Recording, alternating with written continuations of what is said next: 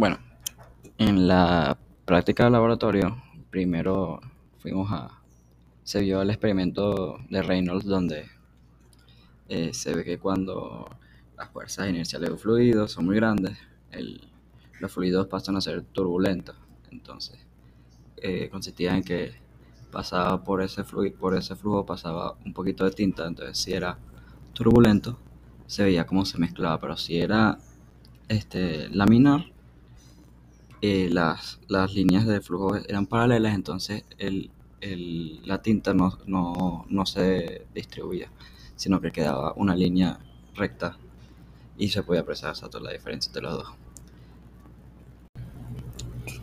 Después se pasó a un sistema de tuberías donde una parte estaba abierta, eh, tenía varios piezómetros eh, a lo largo de esta tubería y cuando se abría la válvula para que saliera el agua, el agua que salía como un chorro de un lado llegaba hasta una placa donde había una pesa y se podía calcular la fuerza con la que pegaba el chorro. Y bueno, eso se medía con respecto a el caldado de agua que, que estaba pasando. Luego se pasó un tanque de agua bastante largo por el cual fluía una buena cantidad de agua. Ahí se pudo observar el régimen turbulento y su comportamiento y cómo también colocándole un, ob- un ob- un obstáculo como este generaba unos torbellinos alternantes detrás de del obstáculo.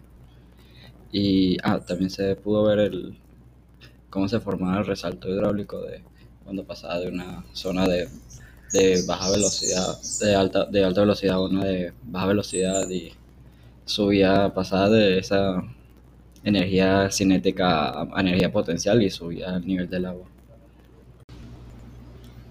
Después pasamos a un sistema de tuberías donde el fluido era aceite y se, este se calentaba para que fluyera correctamente y bueno, como el aceite más viscoso que el agua, eh, llegaba a un régimen laminar más fácilmente. Eh, y a lo largo del, tubo se fue midiendo con piezómetros la presión a, medida que cambiaba la, la temperatura y el, la, la parte de donde, del tubo donde se estaba midiendo la presión. Por último, vimos una bomba de golpe de ariete que toma ventaja de la compres- compresibilidad del agua para llevarla a lugares elevados.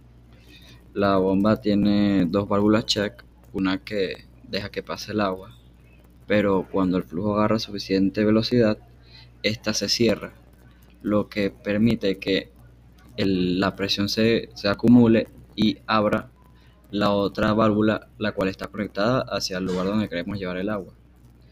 Esta, con la presión, sube, pero con, con- con la misma válvula check no deja que se devuelva, por lo que el agua, el agua llega a, a ese lugar elevado, no se devuelve y se repite el proceso.